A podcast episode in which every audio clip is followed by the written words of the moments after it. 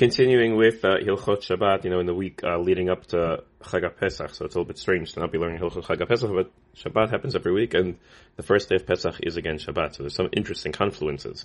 So uh, the halacha is here, Nachot Nachol Dagim b'Shabbat, it's appropriate to eat fish on Shabbat. V'im efshar yochol Dagim b'chol Suda misudat Shabbat, and if you can, you should eat fish at every single one of the meals of Shabbat.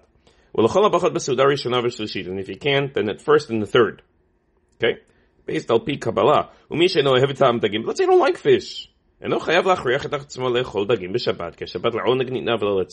This is supposed to be an enhancement of kavod of oneg Shabbat.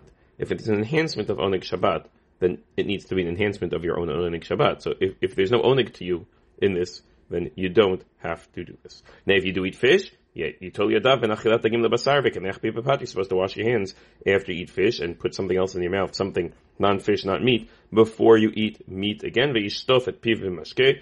Eat something and also maybe drink something to clean the fish out of your mouth before you eat meat. The Gemara says this is kasher ledavar acher. It means tzaraat. Eating fish and meat together is a problem. Again, Aram already knows it doesn't seem like that. We don't seem to be true that there is a problem. But nonetheless, we, we still have this din that we take it um, seriously. Even if it's uh, even if you're eating chicken as opposed to beef, should still also have these pauses in between fish and chicken. You don't have to be careful to whether you're going to eat something and then drink something, or drink something and then eat something. Should be bread or something in between. That could be um, okay. And im mazlig if you ate with, you didn't eat with your hands, you ate the fish with a fork, then you don't necessarily have to wash your hands. You have uh, you have what to rely on to not wash your hands. Um, if you're eating the fish with uh, with uh, with um, bones and you're pulling them out of your mouth, so then you should really wash your hands before you then go and touch uh, and touch the meat thereafter. Okay,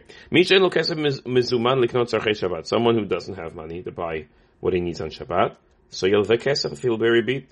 So you should borrow, even if he has to pay interest in a permissible way. Kadesh leivatel mitzvah oneg Shabbat, you shouldn't, shouldn't avoid oneg Shabbat. The Kadosh Baruch Hu yitzili for and the Kadosh Baruch Hu should help him to pay back his loans, and it's on the community to make sure that each person can do that.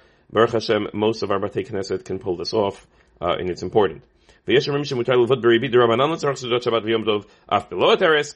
Can you, can you borrow, you're not usually allowed to borrow with interest. Can you, so can you borrow with interest in an impermissible way for the purpose of this mitzvah? So now it's complicated.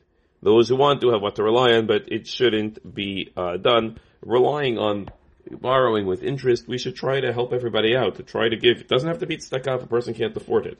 interest-free loans, interest-free loans are also um, the highest form of tzedakah, the Rambam, right? Giving someone interest-free loan so they can succeed on their own is a tremendous form of tzedakah and can seriously help people out. Have a wonderful day.